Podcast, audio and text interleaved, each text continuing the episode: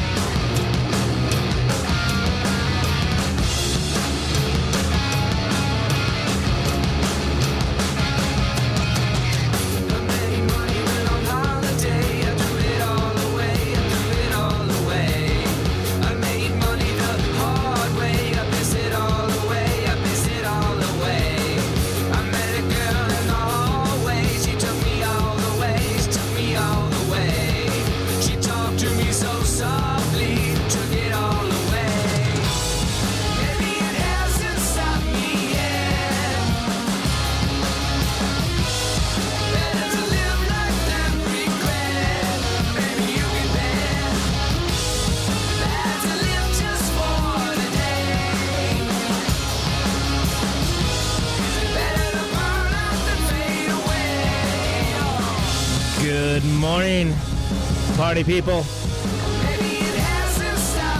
Radio Valencia listeners, rockers, the world over. Welcome, welcome, welcome to the one, the only Protonic Reversal. Happy New Year. We welcome you to the greatest show in the land. Or at least the greatest show in the land that you are currently listening to. The greatest show in a land. The greatest show on land. The greatest show not currently broadcasting from a boat. Sure. That, that, Stop. set, Stop yourself. set, set the bar acceptably. Stop Don't yourself. exceed expectations. Is this thing on? I can't hear myself. Is it, you, you're definitely on. Is this thing on? tap, tap, tap. Is this thing on? hey, is this Happy thing on? New Year. What are we doing? Happy New Year! 2015, what's up? 2015 in the hizzy. Yeah, I have to man. say, I just had a really strange conversation with a man opening the building out front. what, what, what, how did that conversation go? well, I was like, hey, do you know of any stores that are open right now? It's, you know, New Year's Day. And he's like, And he goes, for what? And I was like, a beverage? for, for what? I mean, the Well, coffee washers and dryers. What do you think? It's like It's like, early uh, morning, dude. and and I was like, I just the coffee shops are all closed, and I was hoping to get some iced coffee off the shelf or something. He goes, "That's gross." And he's like, well, you're not wrong, but sometimes you make just- choices in this life. I just like didn't too. know what to say because my first instinct was "fuck you." yeah, it's like, were you a judge, dick? it's like I know it's gross, but I don't have many options right now. Yeah. And the truth is, I really wanted to get some champagne and have mimosas on Have the New champagne. Year Oh, in the yeah. radio station. I So I totally- might actually take a little excursion if I can I find totally a store that's that open. Ha- Had I oh, I totally could have pulled that off. I could take a little excursion and disappear, and you guys won't hear my voice for a few minutes, but I'll still be alive and existing. If any place, uh, If is somewhere's open. yeah, that's uh, that, I don't know about that. That that that might be a hard. That may be a hard But Hard seriously, I was like, I just, to toke. I just want a beverage, maybe some iced coffee off the shelf. That's gross. I was like, who are you? Screw you, dude. Thanks. Thanks a lot, Dick. I just Dick with a key. It's like, Dot net. just Dot com was taken for some reason. I don't know why. Dick key. Dick key. But- so that guy, he's Yeah, uh, it was doesn't really approve. Gross. It's like fuck you. Gross. It's weird. I'm having these uh, adult times where I'm like, wow, at least I'm not you. Yeah. Well, must be a bummer being you. It You seems know, how you're a jerk and I all. didn't have the most interesting. I don't have the most interesting life, but at least I'm not you. Right. Exactly. You, you got, you got that on lockdown at the very least. Thanks. Uh, tell you what, we're gonna we're gonna get situated here. We, we got a great show though. Uh, we're gonna be talking to Mr. John Congleton. I'm pretty excited I about like that. his name. Yeah, he's a he's a he's a great guy. He's a great man that has done a lot of great things. He's a was in a great band called the Paper Chase that were really really wonderful, and then uh, you know Grammy nominated producer now. Uh, Grammy nominated. That's a big deal. Yeah, the, the new St. Vincent record's up for a Grammy. But he's, Oh. he's made many great records, um, you know, Modest Mouse, Thermals, the aforementioned St. Vincent, Explosions in the Sky. Uh, David Byrne. David Byrne, yes. He did a David Byrne record. He did a record with uh, David Byrne and Annie Clark. It, it's a whole scene. It's awesome. Uh, he's a really intelligent fella, and I'm quite looking forward to having him on the show. He was nice enough to agree to be on the show on this New Year's Day, and we're looking forward to talking to him. It should be a blast. So uh, before we do that, we're going to settle in and maybe be yelled at by random people over your lifestyle He was decisions. also uh, someone running a yoga studio in the building. Oh, that's why. It- yeah, so that kind of makes sense. yeah. The me. piousness kind of reeks. Uh, Which is- comes off in, in like like cartoon smell waves of piousness of anyone that does yoga on New Year's Day. Well, Sorry. I was just kind of I'm, like, gonna, I'm gonna stand by that. that's why I don't really like yoga, but I do it because it's good for It's my that body. That guy. That guy is the guy that. Well, it's like, who who are you? Like, just open the fucking door. I asked you for a favor to tell me where a store was. right. Don't judge me. Don't judge me. Is in the judgment- 2015? Is the judgment extra, or does that come with the price? exactly. Uh, well, it is a new year here. He's right though. It is gross, but you Well, know. yeah. but like, let's point out other obvious things. Hey, it's early. I know that, Dick. Thanks. I do a radio show, and I'm like, and I didn't want to tell you that I really want champagne and orange juice because Yeah. you really would have judged me then. then I'll just seem like an alcoholic, and that's it's either a good time, one or the other. Who knows? But any which way you slice it, you're going to be judgy. I mean, unless you're like, hey, I was going to go uh, run a decathlon right now, and uh, I was wondering if you had any stretch pants that you could. That's gross. Wait, is that- that's- what, what, Stretch pants. That's gross. what do people use in their? When I don't run a decathlon. What do they, have you looked I'm just fucking. What, what do they? What do they actually? Uh, what, what are those clothes called? The wicking clothes. I think that's called. Where the wicking hour. the wicking. I think I saw the wicking hour at uh, the Pound SF. in 2003. Uh, you know what I'm talking about, though, right? This, the clothes where you're, Your you're, y'all run around like you know, feeling superior to others, and Uh, wearing certain clothes.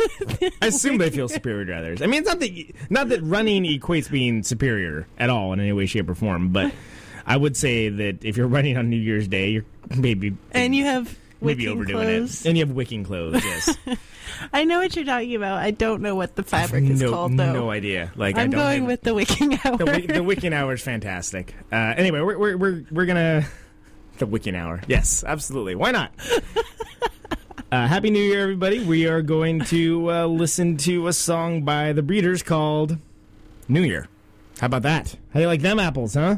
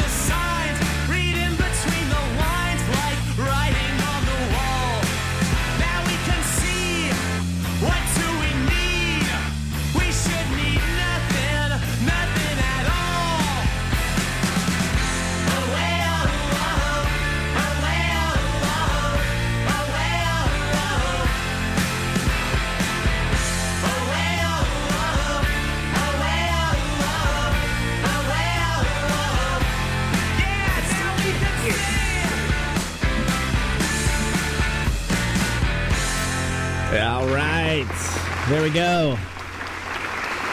Thank you, audience. That was uh, the Thermals off of the off of the record. That's the song. Now we can see off of the record. now we can see. That was absolutely struggling with it. What the hell is this called? I didn't even see. now Oh, we can see. oh, Blah, blah. Oh yeah, it's called Now We Can See. Okay, cool. All right, right on. Cool. Your neurons are firing. They're firing all right, but they ain't firing quick. And before that, we had New Year by the Breeders because it's Arbor Day.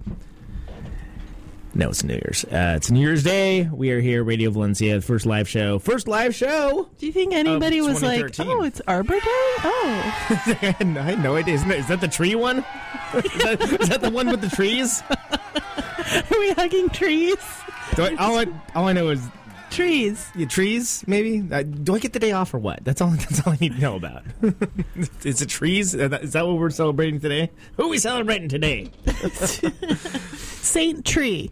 Saint Saint Tree of Tree Mountain.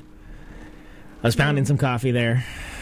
Uh, I was finding some coffee because I have a fancy new programmable coffee maker. Like with the uh, you can like set the time and it, like, the robot makes the coffee for you and it's ready for you when you wake up, Oh, that is fancy. which was delightful. Like that was definitely something that uh, I got to say was, was a value added exercise this morning when I woke up and was like, oh god, what am I doing? I considered walking home and getting my coffee equipment and walking here. Wa- with walking it. in and just setting it all up. Um, but then hot water would be an issue. Where's it? There's a weird sound in I here. hear that. Yeah, I don't know what that's all about, but uh, I'm gonna investigate. If I don't come back, guys, if you don't come back I in love you all. ten minutes, just wait longer. call call the Marines. Right. no, call somebody because I want to be rescued. call call that guy that was judging you for Yeah. gross. so she's gross. Like fuck you. Well, serves her right. Did you hear what you were looking for this early in the morning? Should be doing downward facing dog instead. Uh, anyway, so uh, that record i that I just played, blah, blah, blah, the Now We Can See song by uh, the Thermals. There you go. That's fixed. Is off of the record now, we can see, as we established earlier when I was speaking. And that is uh, produced and engineered by Mr. John Congleton. Uh, great guy. And we're going to be speaking to him shortly. Thermals are a good band. They are from Portland. I like them. I have been lucky enough to share a stage with them. And I can confirm they are very nice people and a great band as well. Oh, okay. These are broken. Oh, gotcha. And uh, for those that are not in the room next to me, uh, what none other than Brenna Betts, aka DJ Real Time Drop. Drop. is talking about. That's intense, by the way. This early in the morning. Uh, I don't like that The head- sound. the headphones. Don't make that sound again. my favorite part is is where uh, uh, Rebecca kind of amps up the octave, like so. DJ Real Time Oh no! That part. Where she comes in, it's almost like a high octave on it. Yeah. Uh, w- oh, we're gonna have them in. We're gonna fun- have them in. Uh, them being uh, Those people? uh, happy fangs. What do you mean, those people? What do you mean by those people? What exactly does that mean, sir? Gosh. yeah, I couldn't hear with you. myself talking, and you know, I like to hear myself talking. Well, so do I. That's why I got a show. Uh, Yes. The they're gonna be in. When the hell are they gonna? They're gonna be in soon. I knows? somehow, Whatever. I don't know. It's getting older is weird, but I have all these bruises. They're, they're going to be in like later this month. I don't know. Whatever. I, I- you'll, listen to the show. You'll you'll, Figure you'll it figure it out, or you won't, or you know it, that's fine too. It's okay, Conan. It's okay. We're here. We're doing a I'm show. here to support. we are doing we are doing the best radio show of 2015 right now because there's been no other radio shows on Radio Valencia. Oh well, the, the best radio show in Radio Valencia, Oh, at least. So we're, we're oh. setting the bar high. that's a lot to think about. It is. So don't don't, don't, don't worry about judgy my yoga brain. Yeah, I have a bruise on my knee, and that's what I'm thinking about. I'm How'd that stick happen? with that. I went into a mosh pit last night at a punk rock show That sounds like for Terry Malts. It was Okay. really fun. it was a mosh pit for Terry Malts, huh? yeah, Good it band. I saw them with the Man Rasher Man and uh, uh, someone else. I did obviously made a huge impression on me, but yeah, but Terry Malts were good. I like them. I don't know, Yeah, don't know they're a song, great. but I enjoyed their show. They're really great. It, the mosh pit was totally mild. were you would you sit there? I still were you in the middle of the pit, just cross myself. arm, be like, nope. That's not how we did it back in the day. back in back in the South, we this would be Back in my day, let me just tell you right now. Back in my day, we were, we were tearing this apart right now. no, that that wasn't no, what I was participating, which is rare because I hate mosh pits. But yeah, you were just I like was having fun. I was drunk. you were like, I'm a rip Still it a little drunk. Rip right it now. up. I was ripping it up. Yep, in my suede shoes, which is a terrible idea in a mosh pit, but it worked out. Uh, so like, what was it? Was it like mosh pit style? Like, I mean, where did Terry Malts like rip into like something like totally like crazy, like uh, like some minor threat or something? And you were like, yeah, go, yes, I'm gonna tear this apart. this is the part where you're just like you just raise your arms, both arms, like slowly, like I was I was windmilling people. right. Mm-hmm. Were you doing the change pickup? There were Picking up the change? of wind. Yeah, I was picking up Picking up the change. change, put it away, Somehow bruised my knee picking up change. and you were like, yes. I did. I did actually end up on the ground at some point. Really? That's good. Well, no, that's not good, but it's good that you came through okay on the other end of it. I mean, Well, people like frantically pick you up because of all the bad things that have happened to people that Yeah, fall on yeah, the ground well, in I mash, mash pits. mash pits. They, they were in the mash pits. They're mashing the potatoes, I think. The mash pits. they, I know you. You're, in the past, you you've said that you don't like when you sound like a mom or something like we're get an out of touch mom on the soundboard when I take out a context clip. But if you if I, if, if I didn't have minor threat playing, I would definitely isolate the mash pit sample because that totally sounds like somebody that like they only know about punk rock from like you know the television show. Like what's the cop show that like the punk rock scare episode? Wait, there's a cops episode where they have a punk rocker. Well, I'm sure there is, but Okay, there's like a cop.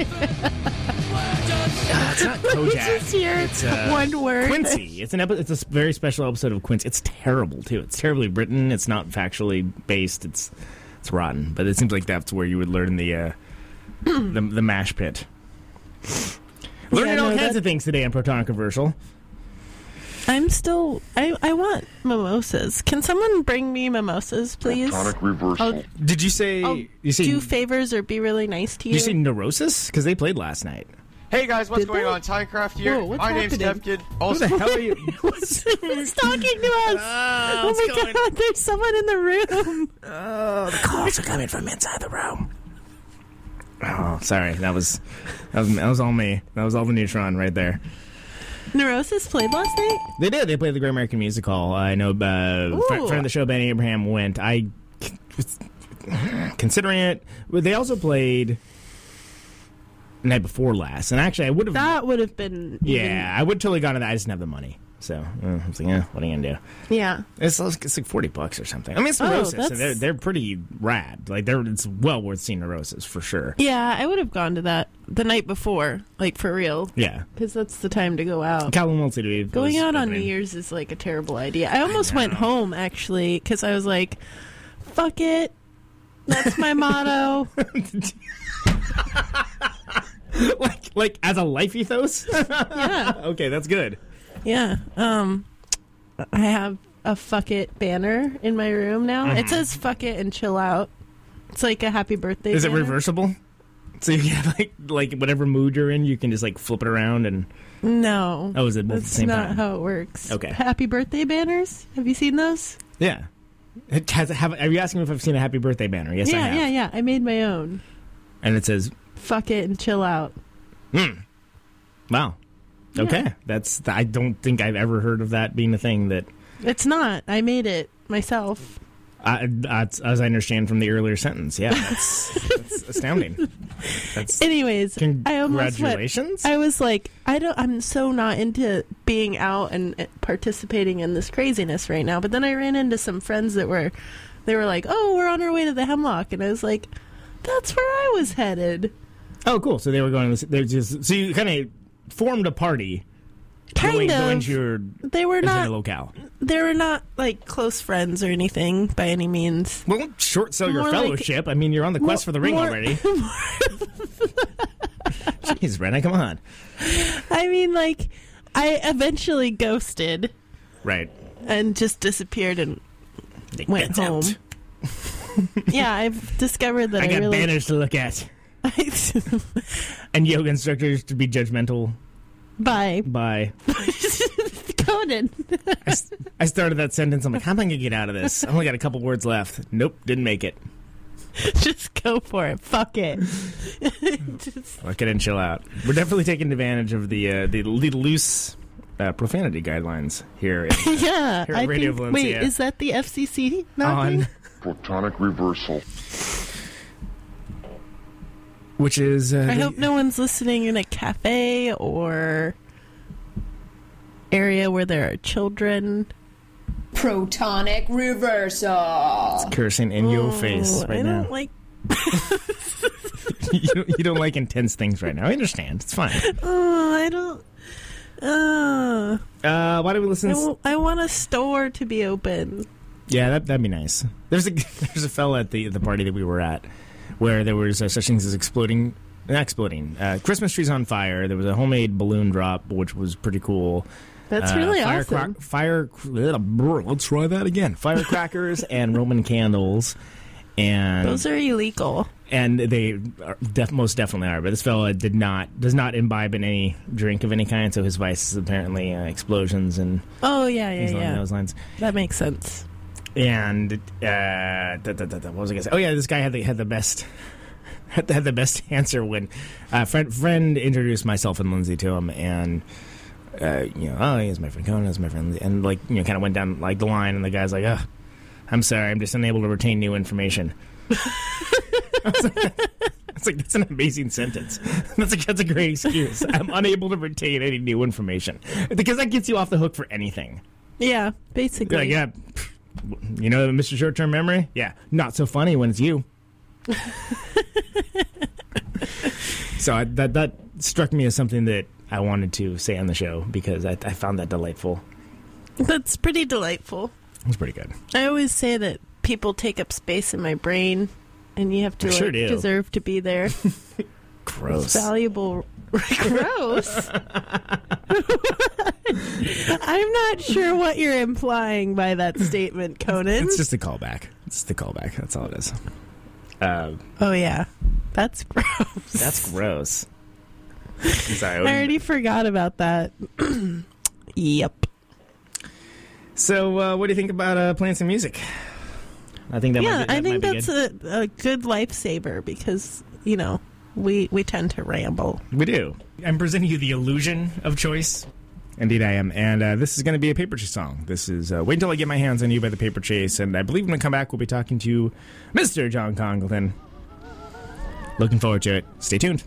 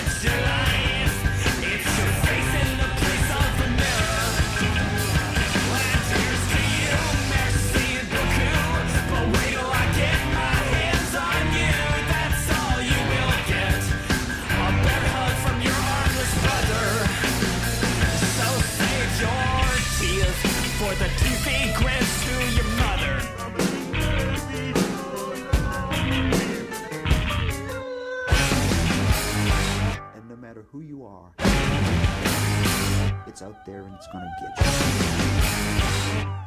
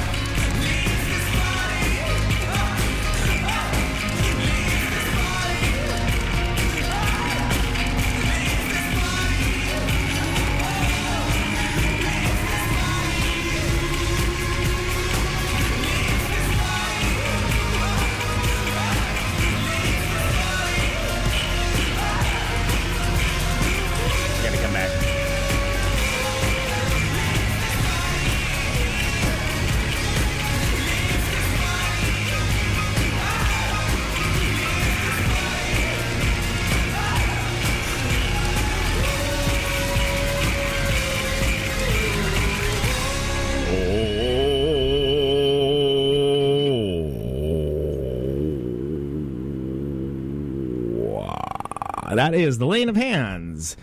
The speaking of tongues.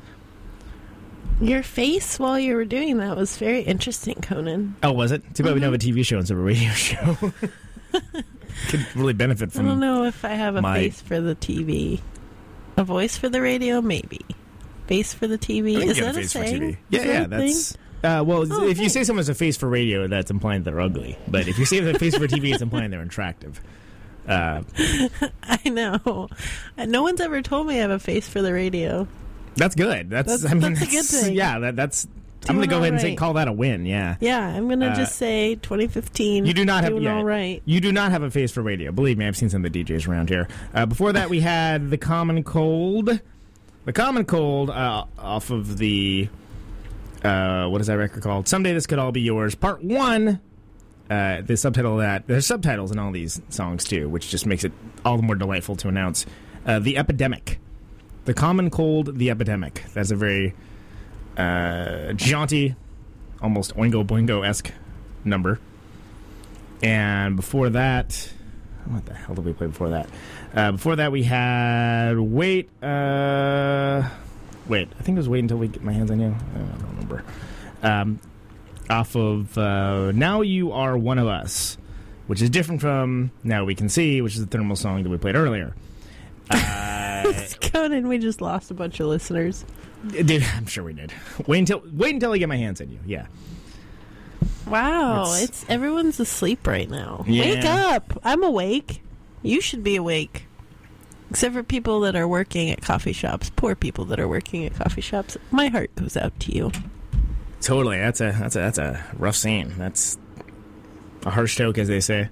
My dad's awake. He's not listening to the show, but he is endorsing me on LinkedIn. So I've got that going for me. Is it your dad retired? He is. I don't know why why is he on LinkedIn in the first place. like Tori answered answer that. Why are you in LinkedIn? I mean, I'm. Are very- you on LinkedIn? I am on LinkedIn, and it's, I'm, I'm on LinkedIn largely to help my unemployed friends get jobs. I don't really care about LinkedIn in any way, shape, or form. I think it's actually pretty dumb, but it, it is useful for some people for getting jobs. And if I can assist Have people gotten jobs? off of LinkedIn, oh yeah, I know, I know a ton of people that have, especially in you know technology and things along those lines. Oh, I see. Okay. Uh, and- oh. oh, I see. I see. Oh, You're one of those people. Technology. What do you mean by those people? uh, so the, the way and the way I have it, uh, I happen to have something too. I have something to, uh, to, to to play here that is going to sound really great when it's seven minutes after. There we go. I'm not good with technology. Come on. That's what I was looking for. And obviously, I'm doing great with technology because it took me like 20 minutes to find that sample. Uh, It's okay. We're all still drunk from last night. Only reason I'm on LinkedIn is to help unemployed people find jobs, like uh, my unemployed friends. Because Well, very the, the, the point of of it you. is that, thank you, is that if you know people, like say you have connections, oh, I have an ex coworker and they're hiring uh, for this position, that if somebody sees that that position is being posted, then they can say like, hey, you know so and so, can you give me a recommendation? That's like that's the Oh. idea behind behind it. It's a who you know thing. Right, and it does work, and so that's really why I'm on it. But I, I, for the life of me, I don't understand why my dad's on it, and I don't understand why he's endorsing me for skills. I mean, I appreciate that he is. It's, it's you know, very. My dad likes the internet. I mean, he's all over it. Uh, I don't. I, it just. I, I like that your dad likes the internet. I, he's got an iPhone now too, so it makes you wonder if he has the app. But if he has the app, like what's like what's he doing? Like because LinkedIn has nothing going on. Like there's articles posted, but it's like how to best synergize your business tasks for fiscal year twenty. You know, it's like that level of. And he's retired. And he's retired, and you know, That's the important part. so she's like, you know, doing the same thing he does on like Facebook or whatever, and just poking around and you know Yeah. trying to find interesting stuff. And endorsing his son. That's the Yeah, and then he endorses endorses his son and like, which is great. I, I it's like I said, I want to. I'd like to point out that I think that's wonderful, and, and I thank him for it, and I, and I love him for all the bizarre, strange stuff that he's on about. But it's just weird to get a LinkedIn notification, be like, "Oh, Tori's endorsed me for a couple more skills." Thanks, Dad. That's adorable and strange at the same time. Truly bizarre. I don't. Oh, 2015. How Yeah, you- interesting you are. You are you are a strange mistress, but a delightful one nonetheless. I'm waning. I need something. People, call. Bring me stuff. Uh, yeah, call in 415 962 7979. Uh, we're going to be speaking to John Congleton shortly, but uh, call it in. Call, call it in. Call it in. on- Phone it in. phone it in. Lord knows we're not. Oh, God, I wish we were. I wish we were too. I'd like to be in my bed right Gosh, now. I know. It's. Yeah. I where's the where's the, where's the thing? I can't even. I'm I don't even know how I ended up intoxicated last night. I mean, I know that I consumed I said that one- beverages. No, I hate that one. I, I truly hit it by accident at this point. Use your phone as a phone. Does anybody still do that? Nope. Go ahead. So, sorry, that's No. again 20 minutes earlier. That would have been really relevant. Go ahead. That's why you have to have less of those sounds because then it'd be easier for you to find. Is this, Um, was is that what do I need, was that what I need to do? Okay. Yeah. What was I saying? I don't remember. Oh, beverages. You did not intend to. Uh, adult beverages Mhm. that contain substances. I consumed two within a short amount of time, and then I was, I guess, just you know, on one for the rest of the night. Mm. And there you go. It was just uh, I don't know what happened. It's like I had like f- four drinks. yeah, but they were they did they did your proper. I guess so. Although I saw some people out on the street that were in bad shape. Were they doing yoga and being like, "That's gross"? I wish they were. That'd be way more entertaining. They were not doing yoga. If you consider like your head between your knees, I guess they were doing. They, they were different. They were doing a different kind of downward facing dog, weren't they?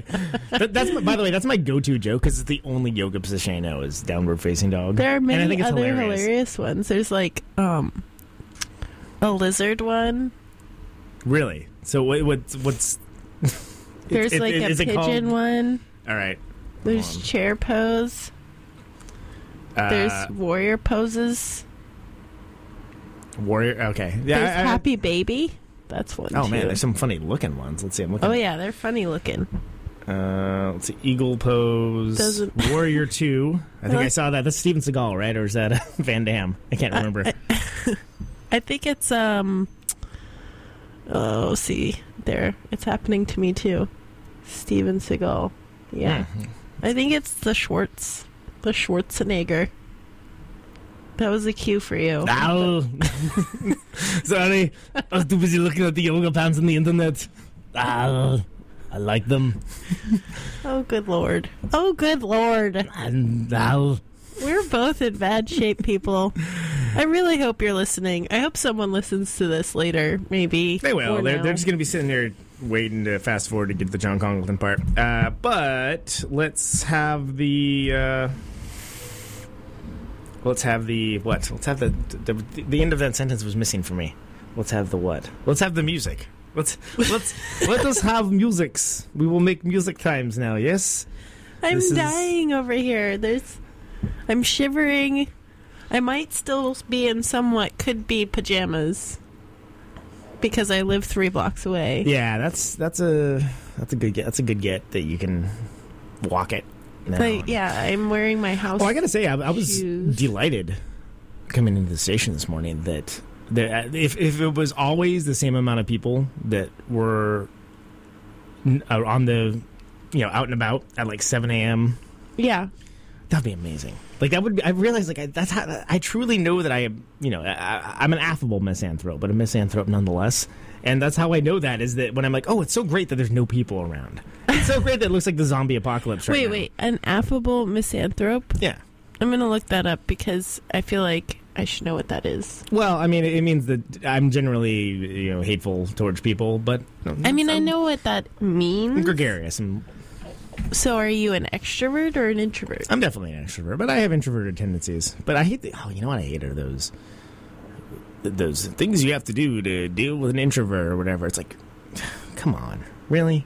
Like we should, you should what have do you it- mean lists?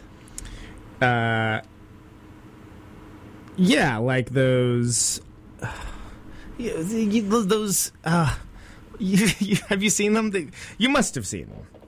You, you, you know the ones I'm talking about, where uh, it's like these signs that you're blah blah blah blah. You're an introvert, and I mean, I've taken the Myers Briggs. I just want to bring something up that I noticed via postings on the internet recently. which is what I'm doing. But it, it's uh, t- uh, tips for dealing with introverts or. Uh, Oh yeah, yeah, yeah. Something or of- creative people have messy rooms. All that bullshit. Or maybe you're just a slob. Maybe you're just a slob. Did that ever occur to you? or yeah, creative people stay up late at night. Creative people uh, eat all the raisin bran. I don't know. Like what? they eat the last Oreo every time. Creative people definitely drink all the last beer and don't replace them in the fridge. Creative people- see what other things do creative people do? I'm Creative creative people definitely take up two parking spots when they can only take up one. or maybe you're just an asshole. Maybe you're just. Maybe you just dick. suck at life. Let's see. Creative people definitely cut in line at the grocery store, and then act surprised if you call and them on it. definitely say that's gross. Creative people definitely get judgy on New Year's Day and say that's gross when someone just uh, asks for a basic human kindness of knowing where some. It's like you came from the other direction that I haven't been yet. Can you please tell me if there's a store over in that other direction? No, but I'm a For what? I was like, For what? For, n- for Nunya. for Nunya business. no. He said for what, and I was like, could you just answer the freaking question? For what? I know. I was like, I really don't want to tell you. I'm looking what. to retile my bathroom floor. Who cares? You know, It's- it's really funny because I went with a beverage because I didn't want to tell him the truth, which is that I was hoping to make mimosas in the radio station. you and want to sound like an alcoholic. exactly, and I still got messed with. I was just like, wow, He's just like that sound. creative that almost sounds like uh, Hannibal Lecter with the. with the Yeah, I know. I was trying to do a tisk tisk. Like, but apparently, I'm incapable of sounding anything but creepy. Um, Anyways, yeah, Mo. Uh, for what? I, I mean, coffee off the shelf. That's gross. like, okay, that's would- gross. I guess that's better than you're an alcoholic. Like, Maybe if we find him right now, we can bring him in and interview him.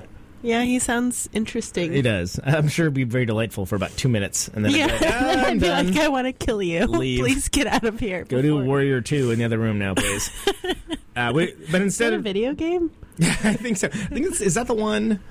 It's the one with the fourth person perspective shooter shoot 'em up. Yeah, it looks like Gauntlet. I think Yeah. it's Shooter. What? Okay. Anyway, uh, we're gonna listen to a couple more songs, and we'll come back with the Warriors. Uh, Come out and play. Thank you. Throw, throw, throwing it over to you. Uh, we're gonna come back and talk Are to John gonna, Congo. Are we gonna come back? We are. We're definitely gonna. Because I am really couple of seconds waiting. after we move, then cut out the other way. Why can't I stay with you? Just do what I tell you, okay? This is all bad. Come on. I can take care of myself. I proved that. Come on. Hmm. So we come back with John Congo shortly. Should be fun. But before that, we're gonna play some music. So uh, this is uh, "You're One of Them," aren't you? By the Paper Chase.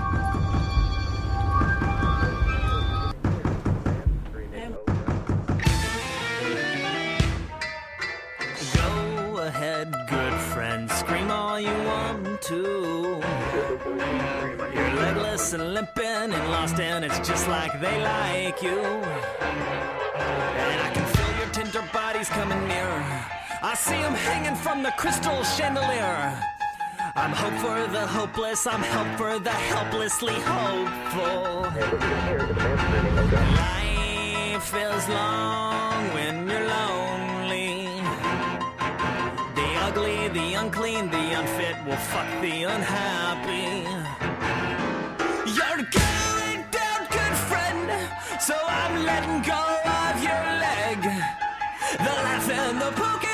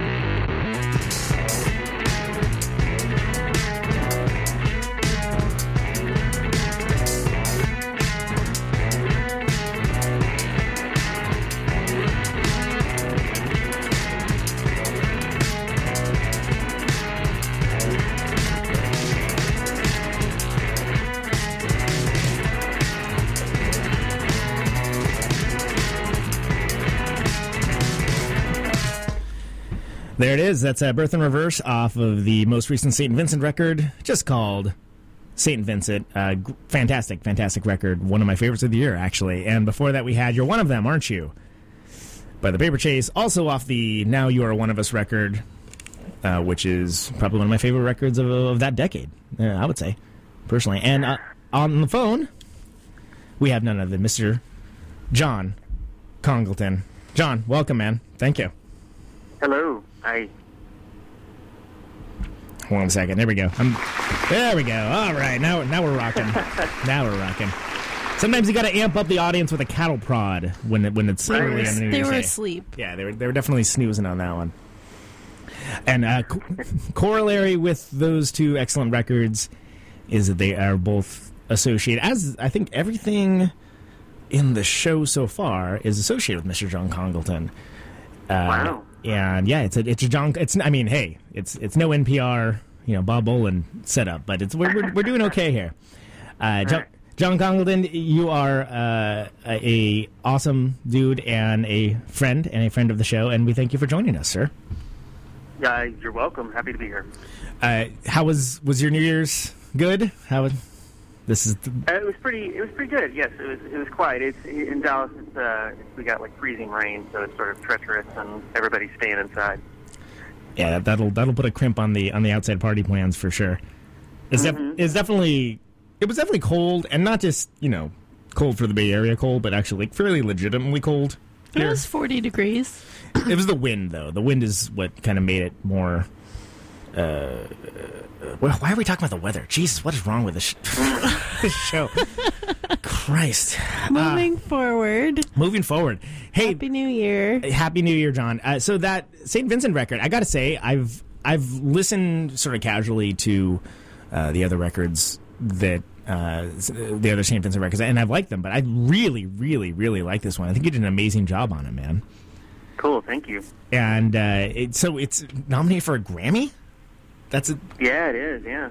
wow. So who's who's the competition? Who who do we have to kneecap to make this happen? What's going on? uh, well, we're not going to win. Let's just put it that way.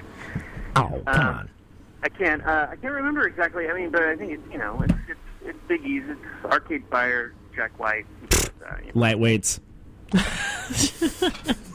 I've heard it. No big deal. Not impressed. Uh, there's there's a lot, uh, and there's a lot of interesting stuff going on in that record. And I think it, for me, it kind of coalesces in a way that I've always been very uh, respectful of, of Annie's stuff and been like, oh yeah, that's pretty cool. But I've never like felt compelled to like listen uh, repeatedly as much as with this record. And I think it kind of uh, came together in a way that's I don't know. It's it's pretty pretty cool. It definitely seems like she's kind of leveled up a little bit as an artist. Uh, you guys have this amazing working relationship. You guys are uh, k- kind of writing a lot of this stuff together in the studio, uh, right? Like you kind of put it, arranging it. It, they're like these aren't all. Are these songs that exist beforehand, or they kind of come together? Am I wrong? Am I off base here? Answer any one of those questions you want. Sorry. Um, well, I mean, I, I, I should say that. Um, no, I mean on the on the new record, on the new St. Vincent record. Um, well, uh, let me frame this a little bit. On the last record, there was um, a lot more sort of discovery that happened, like in the studio, like kind of figuring out, you know, the songs and arranging the songs, and sort of like. Um, you know, like there was just a lot of sort of really great rough ideas when we started the last record, which was called Strange Mercy. right, right. Which is Uh, which is also awesome. I, I, I do like that record. Yes. I actually am really fond of that record myself too. Um, and um, uh, so there was a lot of uh, sort of like just her and I kind of riffing off one another on that record. Um, uh, it was just sort of where she was as a um, as an artist at that time, and, and you know ha- you know was just coming in with with a lot of great ideas. Like I, I think it was like upwards of like you know half a year before we started the record, she just started sending me like voice memos and you know rough like garage band recordings and whatnot of, of just you know Stuff she really was working ideas. on, just ideas and things like that. Yeah. Whereas on this record, um, we, her and I both really liked how Strange Mercy turned out, but we both knew that um, we couldn't do that again because we probably would end up uh, with a, a similar record. So, um, I mean, for me, the whole thing was like, you know, this time let's just do a bunch of pre-production style stuff, you know, beforehand, like write as much as you possibly can, like get get full songs together.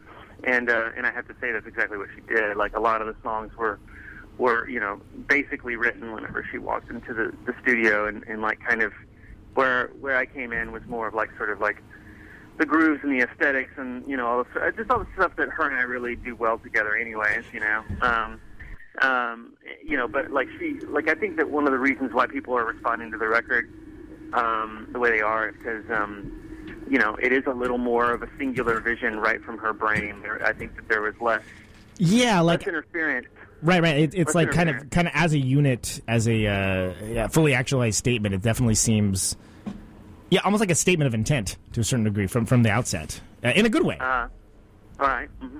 Well, that that's what I got out of it anyway. But it's also, I mean, I think a lot of the, you know, there's there's a lot of really cool kind of hooks that are in it that are, like for me, it almost comes from like you know the sort of like uh, like like post punk kind of things, Mhm. almost uh, ah, the the the.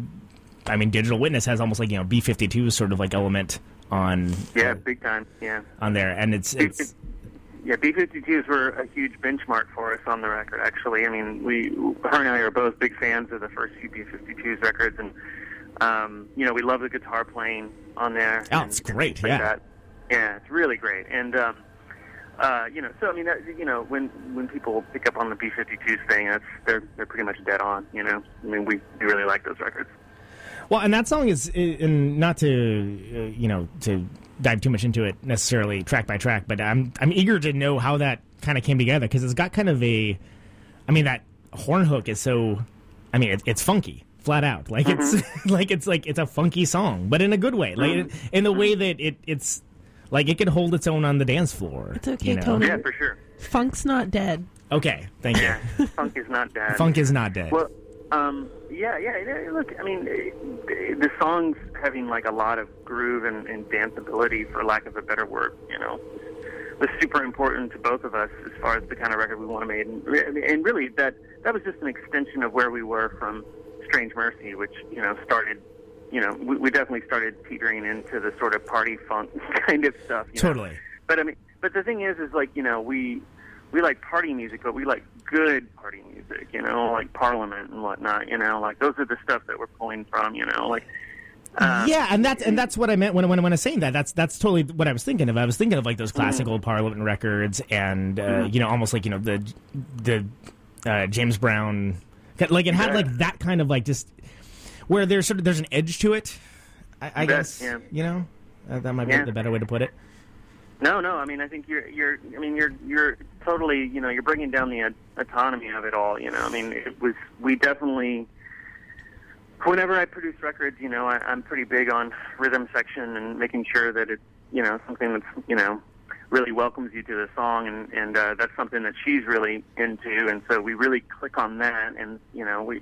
It was just, you know, there was just uh, an understanding that we wanted to take sort of that danceability that we had discovered on Strange Mercy and like take it even further. And um, you know, like a song like Digital Witness that you point out. I mean, yes, it's a it's a very danceable song, but there's also enough about it that make it sort of like strange and kind of like monkey wrenched a little bit, just to where it doesn't feel like just some danceable song. Like if you notice the the horn line is really on top of the beat on that song and really Yeah. sort of awkward. Yeah. Yeah, like it definitely it's but it's it's it's just kind of it, it, in a way that sort of catches the attention rather than necessarily like for which it seems to be a thing that's and that seems to be a repeated theme and stuff that uh, you're involved with and I've noticed that with the, with the paper chase uh, the paper Mm. chase stuff as Mm. well is that it, it always seems like uh, whenever you can kind of sneak something in that's a little bit you know maybe puts you on edge but like there's Right. still a hook to it in, in another way that seems to be a thing that you go for is that a thing that it's just sort of is that a thing i guess might be the question I mean, I think I think I don't think I ever like consciously decided that that's how I would approach things, but I think that I think that you're right. I have sort of noticed that as a theme, is like,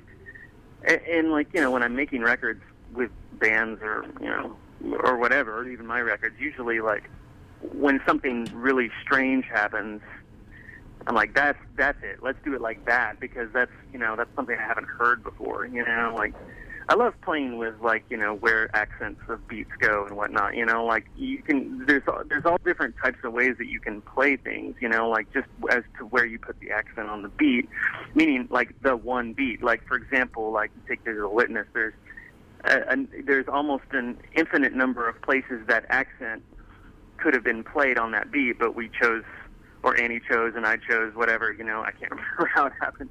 Uh, to to uh, you know to play it really on top of the beat, so it kind of gives you this strange sort of like you're on the edge of your seat sort of feeling, as opposed to like if it was if it was a Parliament song, for example, they would have played way on the back of the beat. You Right. know, they would have played it really funky.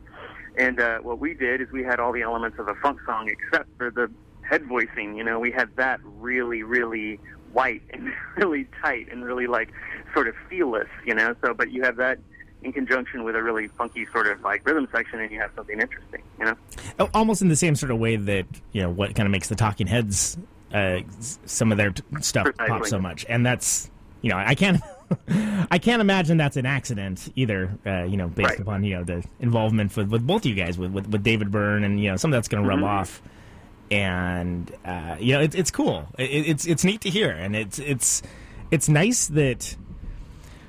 I mean, I guess for where I'm at, and granted, I wouldn't necessarily put it that I'm looking at, at, at the Grammys as like the be all end all metric of like what is what is awesome because I'm not, believe me. But yeah, well, you should. it, it's it's nice, it's amazing to me that I have something that I like be like, oh, well, you guys know about that? Like that that level of.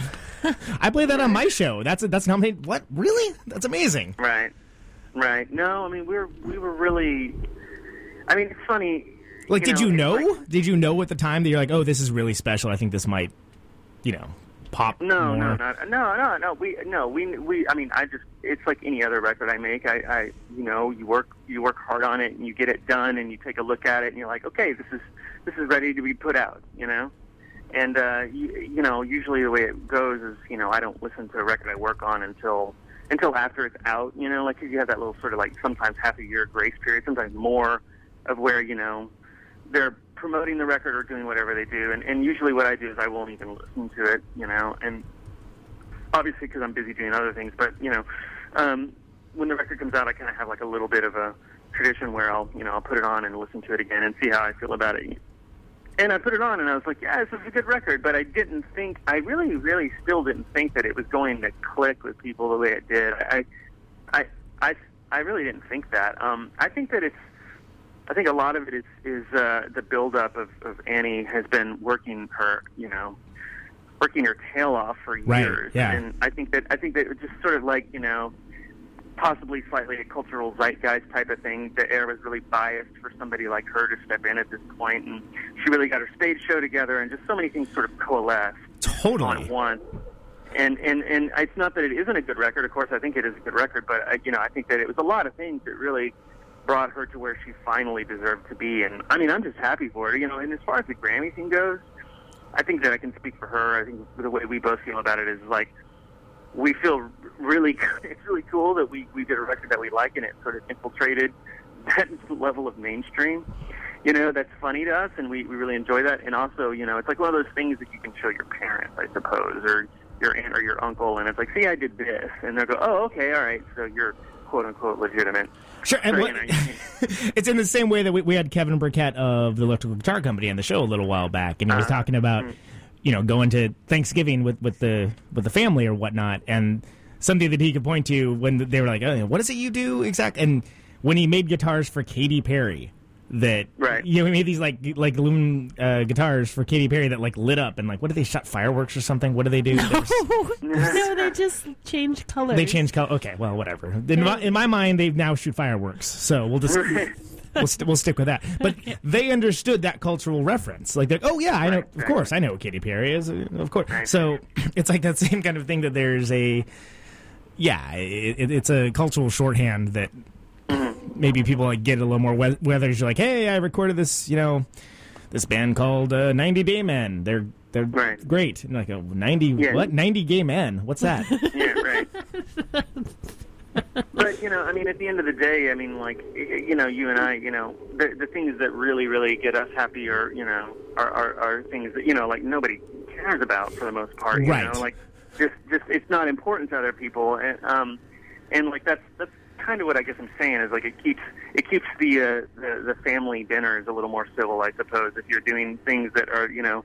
You know, oh, like I worked on this artist. You know, they were on David Letterman. Of course, David Letterman does nothing for your career. Everybody knows that. But Right.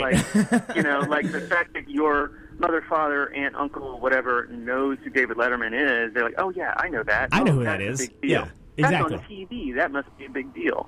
You know, it's just those things that sort of like it's actually sort of a bigger deal to the people who love you than than you, and and um, that was so that's kind of cool, you know. That is awesome, and yeah, and I even, you know, I got to say, like, you know, when and there was even some, you know, the, the internet was all abuzz with with uh, that was it Saturday Night Live, I think that when when she was on, right. and you know, her her and Toko have the uh, the synchronized moves, Mm-hmm. and like like it's a cool show. It's to me, it's very uh, from the same page as like David Bowie or something in a good way, Yeah. and.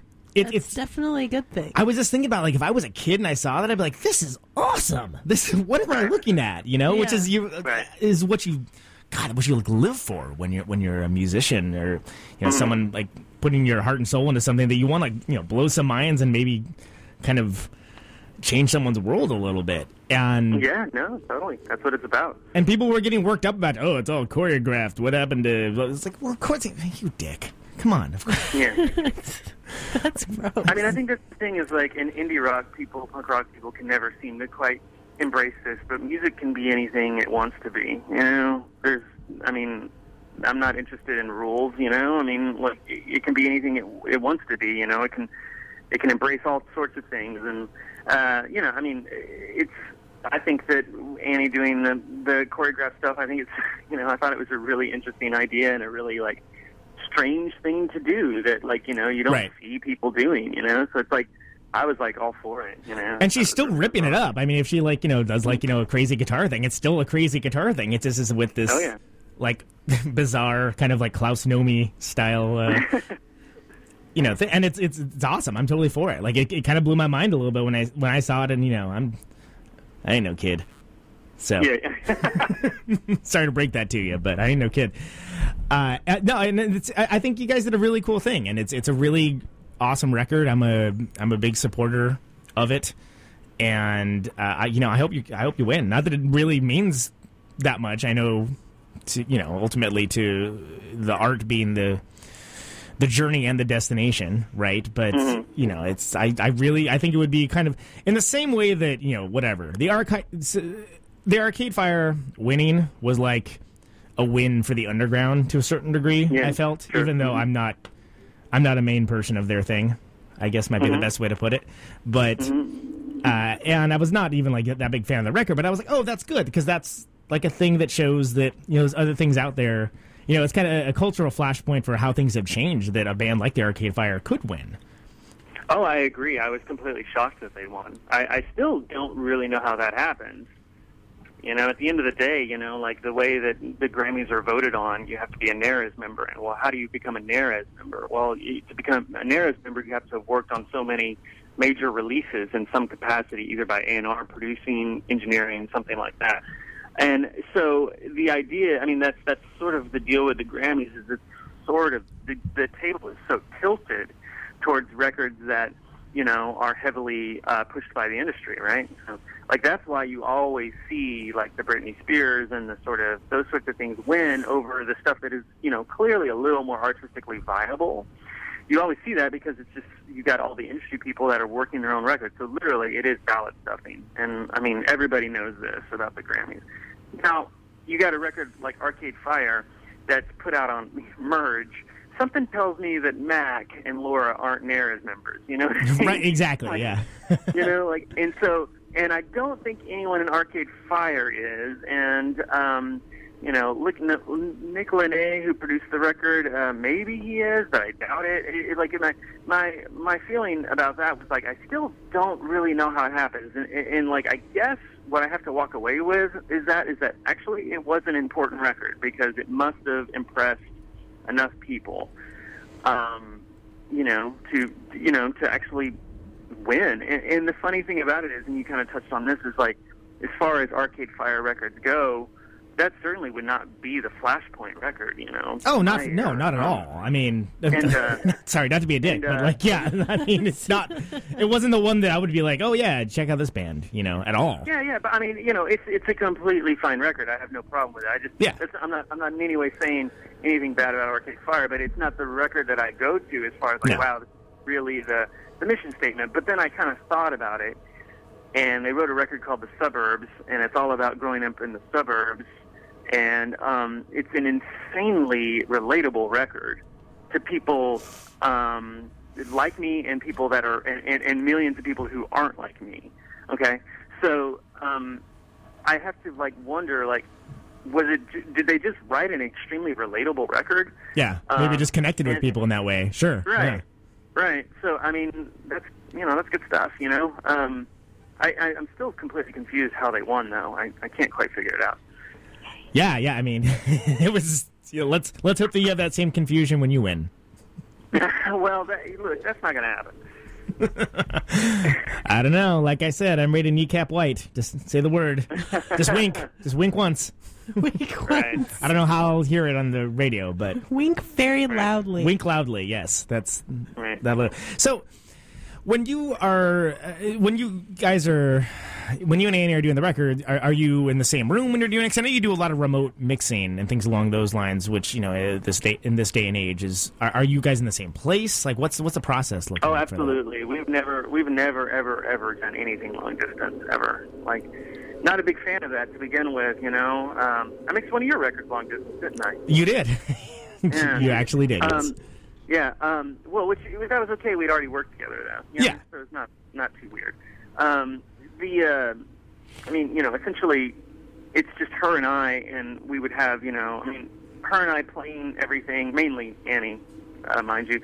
And uh, you know, then like once we got a song to a point where we had it put together to where we were satisfied with it, we would have we would have like a drummer come in and play, and we would usually lay down, you know, upwards of like three different sort of iterations of the song. Like we would do, you know, three different versions, so to speak. You know, like different tempos and whatnot. You know, 'cause Oh, we were just try- we were just trying to figure out what the song was. You got to understand, you know, like we were just we were just trying things. You know, like we're just Sure. seeing what what worked, you know, because we didn't, you know, it's not like a band, you know, it's not like you're sitting there and you're ripping off a bunch of people, and you know, you got to we we have to remember that you know we can only be so objective, so we would we would just try different things and just whatever clicked with us, you know, we would run with. So I mean, essentially, it was just it, those records, all of those records are just her and I, kind of, you know, in the room together figuring it out, and it works because her and I, um, you know, on top of working together, I mean, we're we're just close people, you know. I mean, I Right. definitely would qualify her as like a sister at this point, you know. Like we just know each other really well, and for better or for worse, and um, you know, we had the same sense of humor and uh, things like that. So you know, being locked up in the studio with her for a month to two months is not particularly a torturous thing. It's it's quite fun, you know. We just it's it's really a lot of it just feels like hanging out, honestly. Well, and I think you can kind of hear the like the friendship and the camaraderie and what you guys come out with personally. Thank you. I mean, I think that that's that's kind of an important part of the music, and it's something that you know me knowing like whatever your you know air quote sonic signatures are, whatever that might mean. Hmm. Uh, you know, I can hear a mm-hmm. couple of those here and there, but it's definitely mm-hmm. something that it shows that, and it's it's a different mindset than oh here's the band that you know they wrote these songs and they know, toured them for like two years and now they're Right. coming in and they're going to record those Right. songs. It's like right, very different. way different vibe, but it, it really works. Like it pops in a way that I don't know. It's, it's interesting, man. It's it's a Right. it's a cool thing to hear, and it's definitely like it, it, it both is and kind of is not of like the world that I'm like intimately familiar with. So I'm like completely fascinated by it. Right. It is a different way to make a record, and, and and I've made records with other people like that. You know, it's not just Annie, and sometimes it goes sometimes it goes extremely well, and sometimes it doesn't go extremely well. But that can be said for bands too. Sure. You know, um, Because it's what you you're know, bringing into it too. I mean, if someone's not bringing Totally. in, you know, if they're like, "All right, write my record for me, come on, Yeah. do it." yeah. The you know the um you know the the funny thing about bands is um you never really totally understand what the dynamic is when you start a, a record with a band. You know, you're like uh, you don't you don't know if the bass player used to date the drummer's girlfriend. You don't know all the things that could be percolating under the surface. So it's like sometimes I'm working with a band and I'm like, this guy really doesn't like this other guy. I wonder what's going on with that. And so you'll Right. notice that that guy, that guy's always sort of shooting down the other guy's ideas. You're like, wow, this is no way to make art. You know, like you'll you'll see that a lot. Um, Yeah. you'll, you'll just see all these things sort of under the surface. And so, and bands don't realize how bad that is for the art. You know, like it really is. It's like you know, and, and like, and also just in general, like sometimes making music by democracy or art by democracy, for that fact, is is is just a horrendous idea. You I know? could It not takes- agree more. It takes, yeah, it takes real chemistry to be able to pull that off. And I can honestly say that I've only see it, seen it work perfectly in less, as far as bands I worked with, maybe less, I could count on two hands how many times I've seen it work really well. Like, like really well, where I'm like, wow, this is definitely better because of the chemistry that these people have. Now, the exception to that is, is that most bands that are out there, what you have is like, you kind of have one guy who is sort of the the person who is like the visionary, and then you have three people or whatever that are sort of supporting that vision. Or sometimes you have like one guy who's the visionary, and then you have another guy who sort of is the who really props him up, and then you have like two men that are basically sidemen, like they come in and play in, and you never see them again. Right, right. so there's all these weird dynamics, but like the one that can be, and the one is the most complicated, is always the one where everybody gets an equal say, because you know sometimes you can't tell if they legitimately feel the way they feel about something, or if they just want to, you know, butter and squirt their sort of imprint on it. You know. Totally, and it's like it's in the same thing that uh, you know, like for instance, Sloan being a Bolshevik democracy, where they each have like a certain allocation of songs on like a record, and some, sometimes it's like, uh, maybe that guy shouldn't have had those had Exactly. those songs on there because it sounds like you kind of phoned them in. you know, it's sort of Right, like yeah. might have been a stronger record if uh, you know, I don't remember which one it is, but like one of them was like, uh, well, there's a couple clunkers. All right, how's that democracy right, working right, out for you, huh? Right. I mean, look, I, you know, it, bands, artists, whatever, they can do whatever they want. I have, I have no interest in telling people how things should be done correctly, quote unquote. You know, I, I'm just, this is just my personal, like, subjective experience that I've had, you know, working with bands. I, I think that bands should, uh, bands should operate whatever which way they think is, you know, appropriate for them. You know, I'm not saying it's the right way or wrong way. But you've made a lot of records too. I mean, you you Yeah. made lots of different kinds of records. I Yeah, mean, you bet. Yeah. it, like I would say that it, it's something worth paying attention to, and I think you bring up an important thing about it just being something where, you know, maybe someone's just chiming in for the sake of chiming in isn't Oh, necessarily it the all the best thing. Yeah. Like, well, Yeah. I, I gotta. I'm I'm producing too. I'm I got Yeah. ideas. That drives me insane when Yeah. people do that.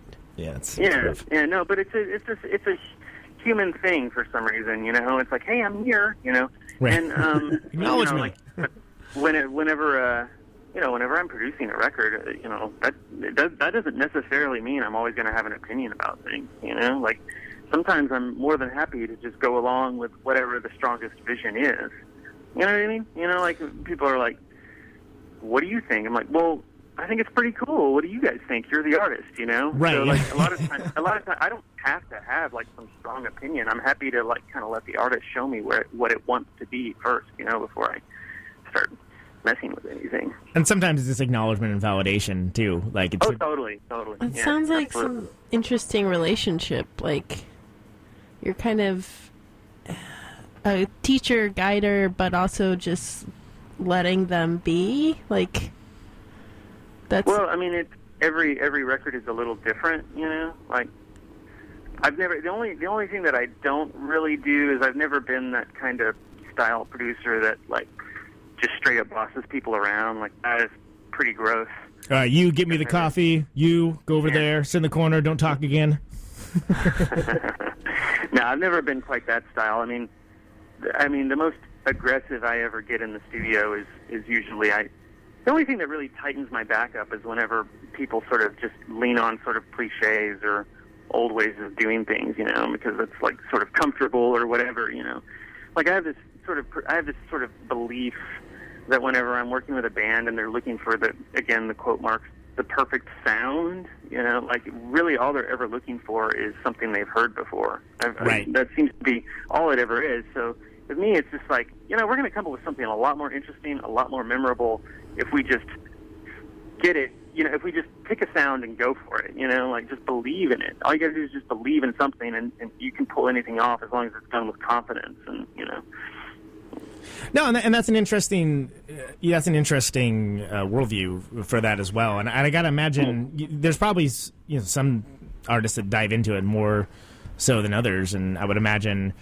Uh, you know, to a certain degree, that that must be interesting. Like, for instance, like it seems like that's that's kind of something that Swans might be into. For for instance, I, I know you worked on that on that Swans record. Was that like what what was what was that experience like? Where did that fit on that spectrum? Um, well, eh, you know, I mean, Michael is, you know, definitely um, into having control over things, and he's he's very much like he, he likes to he likes to dictate um, exactly how the band plays, exactly what they do. I mean, he really, really like, for lack of a better term, I don't. I don't mean this in a negative way, even though it always has a negative connotation, but kind of micromanage, you know, everybody's parts. And, and he has a really, really strong vision. And you have to either, like early on when you're working with Michael, you have to either decide if you're going to believe in that vision or not, you know? So with me, it was always just sort of like, just, I always just sort of took a back seat and just let Michael sort of like do his thing and, and sort of like just did everything I could to try to capacitate it, capacitate that vision as best as possible. And I have to tell you, a lot of times that was really hard because, you know, um, a lot of a lot of the things that he's interested in trying are, are based more on how it feels than actually how it ever sounds. And I'm not. It's not Hmm, my okay. job to sit there and tell somebody that they're wrong because of that. You know, I mean, I can tell them what my opinion is, but you know, like for example, um, uh, you know, he, he really, really wanted everybody to record all in the same room without headphones, and that's cool. I understand that, and I've done that before. Wow.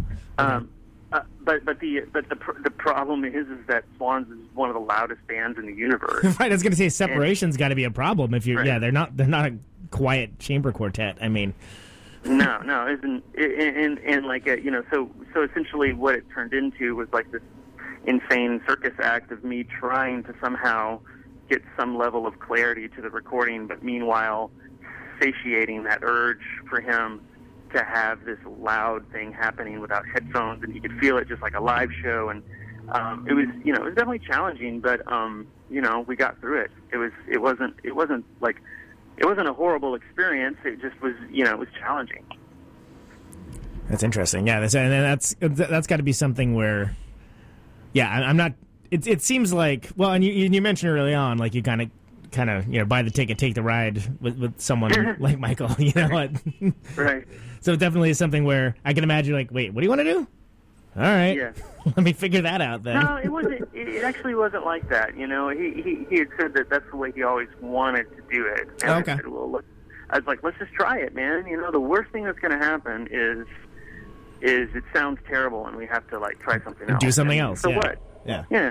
So I mean, you know, so uh, we had the capacity to to attempt it because we were in a large room when we recorded.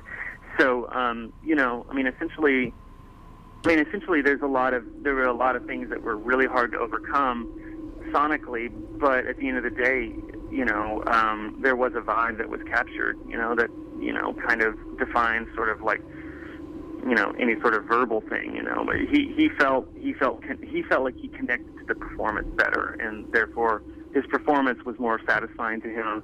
And you can't argue with the record. I think the record is great. I think not only is it a great record, but I think it's one of the best Swans records ever made. And you know, for a band that's been together for as long as they have been, that's an accomplishment. Yeah, it's it's a it's a huge feat. I mean, there's there's very few bands that can you know pull off that level of uh, that level of stateliness. You know, so quote unquote late in the career or, or whatever. Oh, I couldn't agree more. I mean, it's it's actually extremely inspiring. You know, like totally. I, I hope I hope I'm making like a quarter of cool stuff as as as Michael is now. Whenever I'm that age, you know. Well, and that's the same sort of thing that I feel like whenever you know when th- there's always such a rarefied air of. Uh, you know, bands that, that do that and they and they push themselves to do different things. Like the Melvins, I think, are really good with that. Uh, Fugazi, when they Mhm. were a band, they were a band that always amazed me. But like, wow, that's way different, and that's still Yeah, sounds like yeah. them, and it's still awesome. Yeah. And that's, I think that's something to aspire no, to.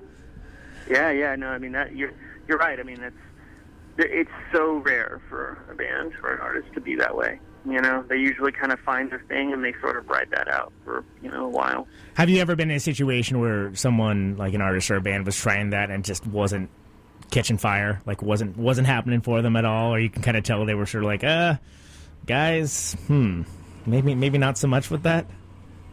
Uh, wait, can you explain the question a little better? Like uh, maybe I missed the beginning of it. Sure, sure. If if if question if question it be uh, the like like if you say you have a band that's like predominantly like you know like more po- like post punk and they hey they're Uh-huh. they're going down like a deep reggae hole for some reason and it's Uh-huh. just it's just not very good.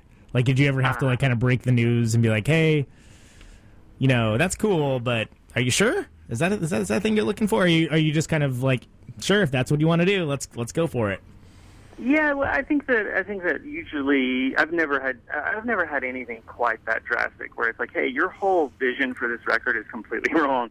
Um, usually, the way it works is is um, you know they sort of like calibrate themselves on what they want to do, and then they come in, and then we sort of refine it. You know, like sometimes you know like sometimes it's just like things that if it's if it's completely like new territory for them you know, it's there's just some growing pains, and I sort of help them, so to speak, with those growing pains. But I should say that more more often than not, usually what happens is, is a, an artist will come in with an idea of what they want the record to be like, and the record itself will show them what it wants to be. You know, Oh, like it'll it, like you know, I've always sort of felt that that's the way things happen. Songs show you the way they want to sound. Like it'll, re- it'll reveal itself over time. it reveals itself and and and as i always tell people this is like the more you fight it once it starts to do that the worse it'll get and it it always happens like you you know like it's like oh this that's what this is going to sound like you kind of like have this moment you're like oh okay i get it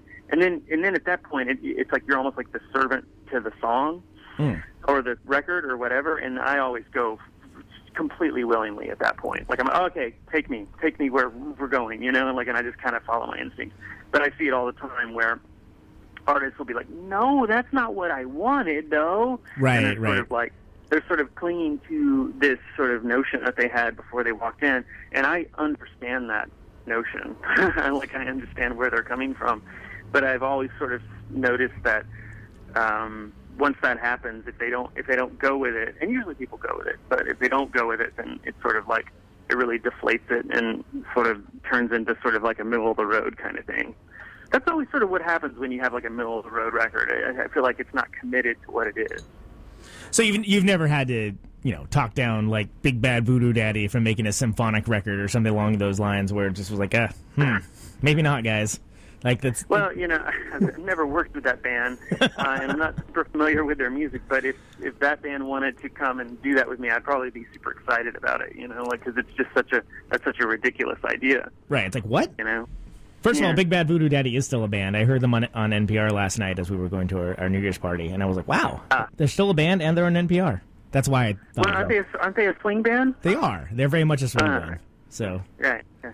The idea of there being like maybe a creepy string arrangement somewhere in there is kind of absurd to me. So Well, that's that's that's how that's how you push music forward, though. You know, that's how that's how the you know sort of the nexus of or the uh, the what's the word um, uh, the continuum of music kind of moves forward. Is you kind of take from the past because we all are are stealing from the past essentially, and then you kind of put something new to it, and it sort of informs something else.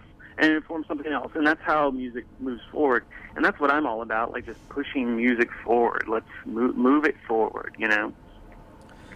Totally, and that and that's something that I think that uh, again, and the, the records that that that I know and, and I love from you, I always feel like that there's something you bring out of it that kind of has that sense of adventure to it. If, that, if that's the correct term. Thank you. Yeah, no, that's perfect. I mean, that's that's exactly what I hope to do. That's great.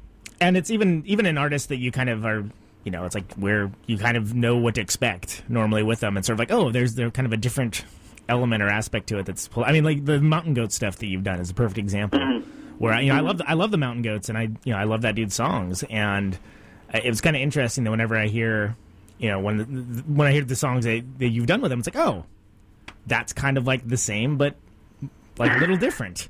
Like it's it's, well, I mean, you know, the same but different. This is really erudite. Sorry well, it's it's it's rare that you work with somebody that is so singular and so unique as John. And um, you do have to kind of like you do have to take a step back. It's like John Darnielle, like uh, you know Bill Callahan, some of these people like that. You know, like you you do have to sort of take a step back and realize that there's something so incredibly special and so unique about just them and a guitar. You know what I mean? You know, Yeah, like, yeah. It's like that is just cool the way it is, and um, so you you you you do approach it with a different level of sort of reverence or respect or whatever. You just sort of like, okay, let's not screw this up, you know, because that's really working just the way it is. That that guy, uh, John Darnielle, he he completely fascinates me in every every, Oh, he's every an possible amazing way. character. Yeah, yeah, he's an amazing guy, and happy to call him a friend. And he's, um, you know, he's got a really interesting, you know, perspective on life that, you know, I always enjoy our conversation. So, uh, talk to me a little bit about how things happened with explosions in the sky. Uh, like you know those guys from from your neck of the woods in, in Texas, is that right? Yeah, they live three hours south of me in Austin. Yeah.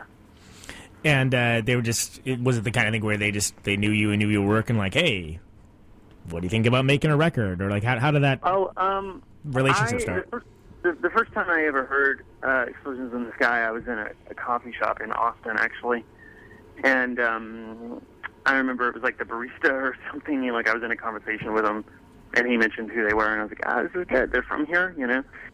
And um, I think that we had mutual friends or whatever, and so I think that they knew that I liked the band, and uh, I had um, I had done a, the 90 Day and Men record that they were big fans of, and um, which was one of those records that like sold nothing, but everyone who bought it was in a cool band. you Right, know? right. like, and uh, so um, they uh, they just we just communicated over email, you know, like like anything else, and just like uh, let's make a record. And you know, they didn't have any money; they were nobody at the time, and um, I, we made that record in three days, recorded and mixed, you know, and it went on to be an enormous, enormously successful record, you know, Right. like n- nobody could have foreseen that.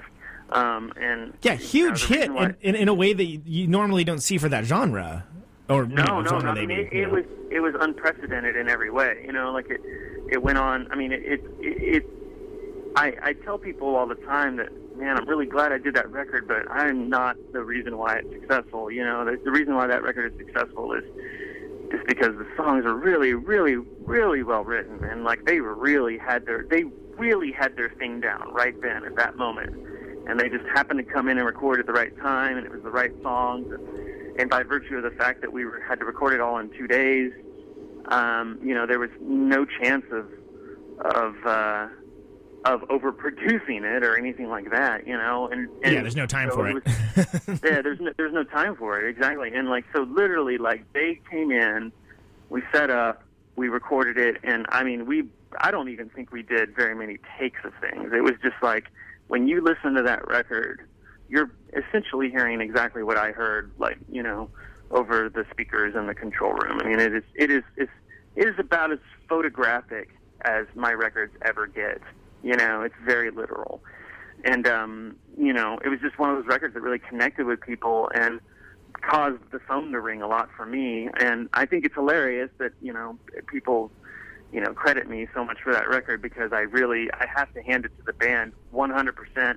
I was just really lucky timing wise. I was there, the, the guy who got to record it with them and share it with them, and and that is kind of it. You know what I mean? Right. It's just a lucky break.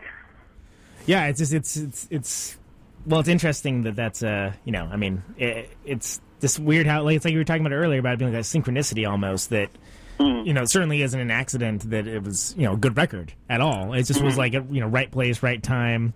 You know something Mhm. managed to click. It's almost a matter of like luck that it Yeah. all happened to work out at the same time and. Mhm. I don't know. That was baffling and cool to see, and in a really neat, in a really neat way. Uh, and I should also say that I mean, they're those guys are four of the best people I've ever met in my life. Like you know, I've I've never. I, it's hard for me to think of a band of four individuals that I have that much fun with and feel that close to. You know, like I mean, there's usually with a record there's like you know, um, you just can't, you know, you can't help it. Just human nature. Like there's a couple people that you get to know really well, and a Right. couple people that you like, but you just didn't get to know that well for whatever reason. You know, Yeah, yeah. and uh, it's rare that like you know like every single guy in that band you know like it you know if they called me on the phone right now it wouldn't be bizarre you know like it Well, it'd be a little it bizarre because you're on the phone. You're on the phone with us, and that'd be a little weird. yeah, that would but be bizarre. You're right, yeah. but you know what I mean. Like we could conference them in, I guess. I mean, that would be fun. But no, But, I you get know, you. I mean, I get that- you. that that uh, that relationship is you know is um is now you know uh you know I mean that was 2000 2003 I think when we did that record you know and and we've worked together on everything since you know so No, and, and that's that's super cool. Like it's it's it's interesting to have these. You know, it almost builds these. You know, friendships because you, you obviously have this uh, common interest and, and commonality of art and experience by both existing in this very unique musical world and having this deep personal relationship to each other uh, in, in the services of you know making this record and, and doing this thing. So it's it's got to be you got, you got to run into lots of different kinds of people recording. I'm sure. Like Mm, yeah definitely I mean, and it, and again, I, I mentioned in an earlier show that I, you know, it, it'd be funny to you know make a band with the express purpose of like, oh yeah, the music is great, but God, they're such dicks. Like it's such yeah a right like that. That would be the conceit of the band, right? Is it there? right right right right yeah you never hear that I, I've I've often thought about that like you know you hear you hear it all the time it's like not so into their music but man really cool guys Right. Good guys, bad band. it's definitely a thing. Uh, So, so, and uh, wh- when you when you're mixing, like you know, what, whatever the the band happens to be, I know that you're a big fan of. You know the mix kind of being the mix, like that's what it is. That's as as much as like the performance is what the performance is. The mix is what the Mhm. mix is. Uh, is, is that? It's interesting because I, I know there's a lot of you know uh, other engineers and, and producers that, that don't feel that way. That there's a little bit of uh, you know writing the fader sort of action. Is it sort of reaction to that, or like, well, how did you come to that as an ethos, if you will? Uh, it's not an ethos, really. I mean, I just it's. Uh, I mean, if there's an if there if there's an ethical sort of thing to it, I think it's that. Um, it's just been my experience that um, you know now with nowadays where like you, the technology is mutated so much to the point to where you can literally futz with a mix until it's again quote mark sorry perfect right well perfect is not interesting perfect there's no conflict you know so um you know the, like my favorite mixes have always been mixes that were made in the you know the 70s and 60s and whatnot you know where like the, the mixes were done on a much more of a sort of like a intuitive sort of instinct level you know? I like that. And um i don't i don't particularly i don't particularly find it interesting to sit there and like move a fader up and down and try to convince yourself that it has like some sort of real value. I think that it's either good or it's bad when it comes to those sort of mixes. You either connect with it or you don't. And um, you know, I I think that if if a if I do a mix and we print that mix and then a week later we all decide that something's wrong with it, that's different, you know. Um, Right. You know, you can you can just do it again. But I think that the whole idea, yeah, like right now, like you have three people that make the make records like solely in the box. You know, again, quote marks in the box, meaning to say that like it never actually hits the analog domain in any capacity. Whereas with everything I ever do, I've never made a record like that myself, and everything is always in the analog domain, and everything is always sort of like you know, you, you, you kind of have to like believe in it because you can't just go back and change it two days later. And uh, I just think that that that tends to make things more bold, uh, more exciting, and um, sometimes you know um, that's a hard pill for some people to swallow, um, especially young bands who have maybe made a couple records where everything was malleable all the time but I, I, you know, I try to argue the point, you know, as sincerely as I possibly can, and usually people totally agree with me at the end of the day. Um, it's and it's never really ever an issue, honestly. It never, it, it's never been a big issue of somebody saying, "Hey, I really, I really don't think we should do it that way. I think we should be able to mess with it for the next six years." You know, Right, like the Uh, same the same situation you mentioned earlier, where you have the person just chiming in for the sake of chiming in, like, well, actually, I think the cymbal should go up a little bit, Really? Well, I mean, it's it's it's pretty belittling of me to say that that's all it is when it comes to mix because I, you know, I'm sure that everybody's opinion, you know, has some validity or whatever. But like, yeah, you know, I mean, at the end of the day, you got to just sort of decide, right? You gotta you gotta like sort of go, okay, this is what it is. This is the way it should sound, and I refuse, like, just positively refuse to believe that, like, you know, moving something up one dB for one chorus, you know, or whatever is going to make the song a better song. It's just not the way things work, and, and, and to my ear at least. And um, you know, so um, that's just sort of the way I've always approached things, you know. And have you approached it that way with your own music uh, as well? Sure, or- yeah, sure, absolutely. If if not, I mean, more so probably, you know, because I'm like anybody else, you know. Like if you give me the chance to sit there and wring my hands and you know futz with something endlessly, I might do that, you know. But I've trained myself to not do that because I know I, I've never seen a correlation. This is this is what I can break it down to. I've never personally seen a correlation between amount of time uh, that somebody has messed with something equal quality of record. I've never personally seen a, uh, a correlation. Okay, if there was a correlation, then I would be the first person to spend forever on things. Now, there are exceptions. There, Right. there are exceptions to that. Like you have a record like, you know, like if, I don't know, like something like Pink Floyd, The Wall, right? You know, I, I was talking with Bob Ezrin a couple days ago, who produced that record, and you know that record took essentially a year to make, with you know time off. You know, they, you know, but essentially over a year, like aggregate amount of time. I don't know what it was, but over the span of a year, you know, they were working on it fairly steadily. But if you listen to that record, you're like, okay, I can see how maybe possibly this would have taken a year. Right, know? right. Because there's so, many it's so subtleties to like some of the Yeah. like some of the things like the mo- like it just it sounds like something that yeah was labored over for sure. Right. You know, and and I mean, it's hard to imagine that record being done any other way um, because of what it was supposed to be. Now, I mean, could that record have been done quicker? Yeah, probably. But you know, it's you know, I can I can at least understand how something like that happens. You know, like whereas you know, if I'm making a record with a punk rock band or whatever, you know, it's like. You know, I mean, it's it's just it's just you know, it's just rock and roll, you know, as they say. Right. Totally, and and that's something that uh, you know it because it, seems like it seems like that's something where because you started recording at a relatively early age. Uh, Yeah, pretty young. Yeah, pretty young. And I mean, was it just you know were, were you just like, hey, I I want to record and this looks cool. I'm gonna you know put on the mad scientist hat and, and do this later. Like, it, would it immediately appeal to you, or was it something that you kind of Yeah. put the shoes on Yeah, no, I mean, fit? You, you, you essentially, you essentially, uh, you essentially just described it there. You know, it was like I, I, I was in bands. I loved playing in bands, but I never really harbored a huge delusion that I would able, I would be able to like do that full time necessarily. Like I didn't, I didn't want that to be the way that I made money or something. You know, like I didn't, I didn't like. I didn't want that necessarily. I just wanted to make music that I enjoyed or whatever. Uh, and you know, like my band went to record, and it was just like a, it was just really like a light switch went off in my head. You know, it was just like, oh, I, you know, and I just loved the process, and I felt like that's where I belonged. And uh, you know, I felt really lucky, honestly, to like have that moment happen at such a young age because it gave me like this insane direction. Because I just decided that's what I'm going to do. I want to record bands. I want to record people.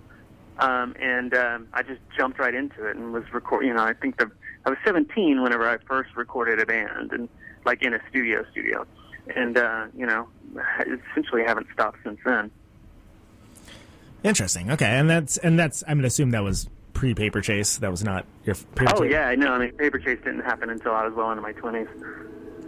Well, and that's and that's something that I think that I don't I don't know like like, like and if, if there's a point I'm trying to express with this, it's I think that that you know again that level of excitement sort of comes through, and it's sort of you, you mentioned you know we were talking about uh, or just earlier about the, the wall and there being like you know such like you know kind of like meticulously uh, conceived Mm-hmm. notions and sort of labored on. It seems like every almost every paper chase record I can think of, it seems like there's a kind of a concept to it. Extremely. Yeah. So uh, you know, now you are one of us, is sort of like you know, afterlife, ghosts, spirits, etc. Uh, Mm-hmm. Someday this could all be yours. Is like nat like disasters and Mm-hmm. and, things along those lines. So is that a thing when you're when you're in you know music hat on when when you're writing and composing? Is that something that that comes first, or do do the songs and the songs fit into it, or the other way around? Um, usually the songs come first, and then I kind of start to notice a pattern, and it sort of just dictate, dictates itself. Um, you know, uh, but um, I, you know, I don't. I, usually the way it is is like I get I get like maybe like a third into writing ideas, and then I notice a, notice something that seems interesting in there, and I just and then I zone in on that, and then like then I have the framework, and then I would write the rest of the song. Now, a lot of times on like most records, what would happen would be I would there'd be several songs I'd write that would never end up seeing the light of day that really, really had a strong element of the concept to it. But for whatever reason, those songs just weren't interesting or good enough. So sometimes, like sometimes songs that aren't aren't ever you know that are that are never even heard are, are sort of the ones that dictated the concept. Right, totally, and that's, huh? That's got to be that's got to be interesting. Have you ever been like at a point where you were like, uh, hmm, maybe not for this. Let's maybe figure out maybe it's something else. Like, has it always kind of just fell into place in that way, or has it been like, ah, maybe that song about the Holocaust doesn't really fit on here? right. Um, well, yeah. I mean, you know, I, I've never been, I've never had a problem with, um, uh, you know, I've never been coy as far as making music goes. You know, like I, I, I've always just sort of felt like if it's a thought that I have in my brain and it made me write a song about it, it's it's valid. And if it offends somebody or they don't like it or whatever, it, that's just their problem. It's no big deal. It's it's not it's not my problem. You know, it's just it's just there. It's just a thought. It's just um, it is what it is. Just put it out into the universe and people can make whatever they want out of it. So no, I don't really ever get shy about things like that. You know, like I just um, I can't I can't remember a, a time whenever I was like, ah, that's just too far. I don't want to do that. You know, I just sort of do it. I sort of just trust that there's that I'll do it and it'll make sense later. You know. All right. Well, that, that's I think that's a that's a fair enough way of looking. at it. I guess th- so. Uh, you know, and I want to thank you so much for for joining us today, John. This has been great. Yeah, talking yeah, to you, man. Great. Uh, Yeah, I- awesome. last question I have is this: uh, you know, someday this could all be yours as a part one. Is- Yeah. Is, there ever going to be a part two on that? Nah, I mean, it, it, there, the part two was written, um, and it was um, partially recorded. The the thing that I have to, under, the things that I have to like sort of explain to people is this: is like, it was becoming very obvious that the band was winding winding down, Right. and uh, that we would not, we probably wouldn't play too much more after we, if we put out the second part, we probably wouldn't play too much more after that. And my original sort of concept for it was that um you know the first the first half was like sort of like this more aggressive sort of like you know it, the, the record it was it was like you know pretty aggressive very ver- verbose and the second half was like sort of like this very defeated de- highly depressive record. Hmm, okay. lots of like slow songs right? And uh it just really i had to make sort of like a call that i just didn't want that to be the the band's last statement. And i got this enormous satisfaction and i know this pisses people off but i i got this enormous satisfaction by never releasing a part two to something that says part one. Like i got i just thought it was so so perfect in a way because like the whole the whole sort of existential crisis that exists in Where's my part music two? and- yeah yeah the story isn't finished.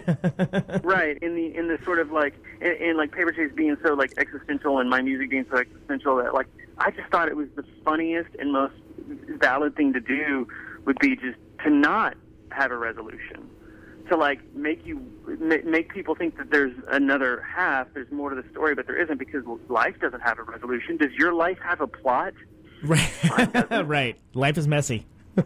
Right. It's it's a it's a total bar fight, right? And you know, at any at any second, all your plans can crumble in front of your eyes, and your life can be over or whatever. You know. So, anyways, like, I think that Paper Chase fans should be happy that I didn't put it out, honestly, because I don't think it would have been the right way to close the chapter on the band. But um, but moreover, I mean, it was like I, I like the way I look at it. It was like this was sort of the best statement to be made is to not put that out. I love it. That's great. Yeah. And that, that, and that's a perfect answer. Uh, John, thanks so much for, for joining us, man. It's been it's been great having you on. Thank you. Cool, man. And Thank you. Uh, lo- looking forward to uh, you know whatever you have going on next. Uh, Okay, man. Uh, it's I'm I'm always excited to hear what you're up to. Okay, cool. All right, Take care, guys. Take care, John. Bye.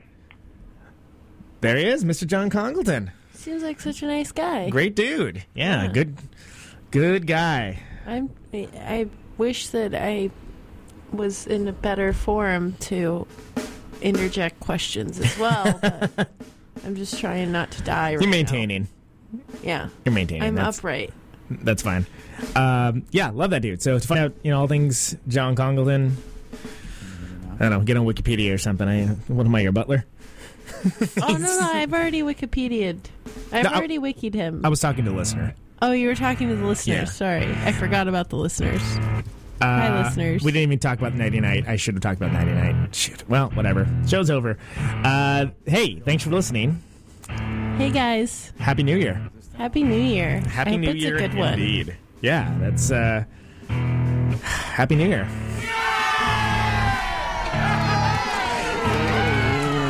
May 2015 be a great one for you. We've got some amazing stuff coming up here in Protonic Reversal, Stay tuned. so stay tuned. Uh, you know, you find the show every Thursday, 8 a.m. to 10 a.m. in the morning. In the morning. Gonna go lay down now.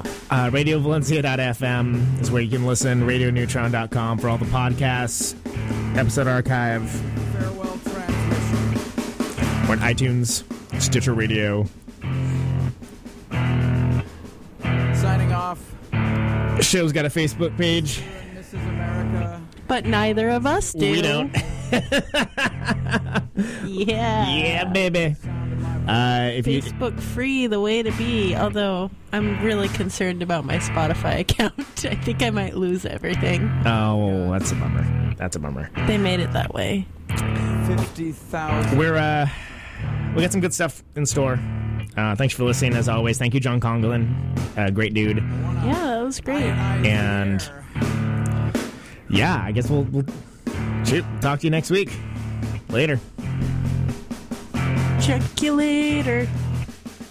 This microphone turns sound into electricity. Can you hear me now? Out on Route 128, you're dark and lonely. I got my radio on. Can you hear me now? Can you hear me now?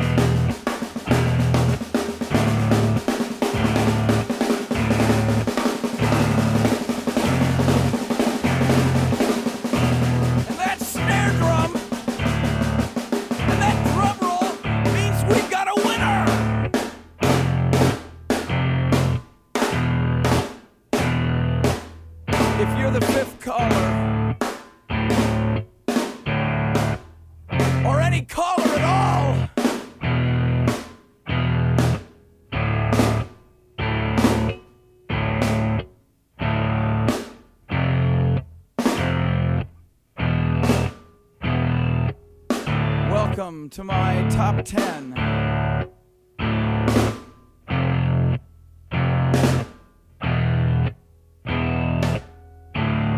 I'd like to thank our sponsor.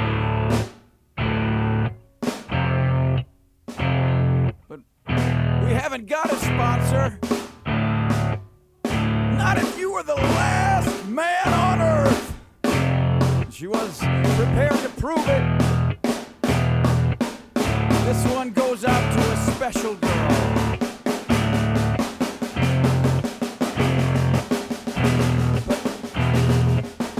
There is no special girl!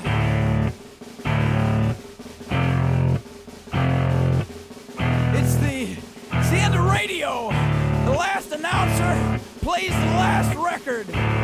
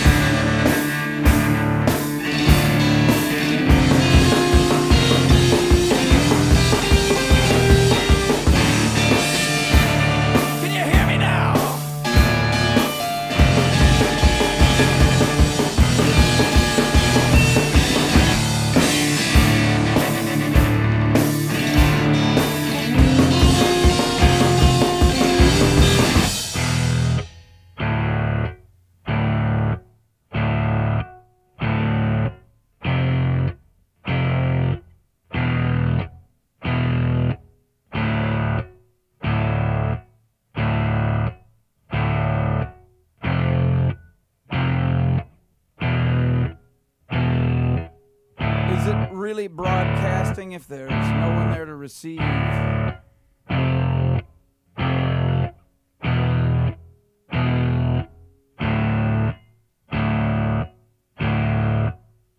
the end of radio.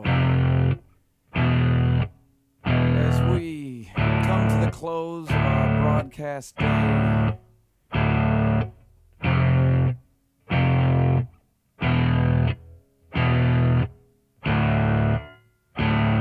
radio.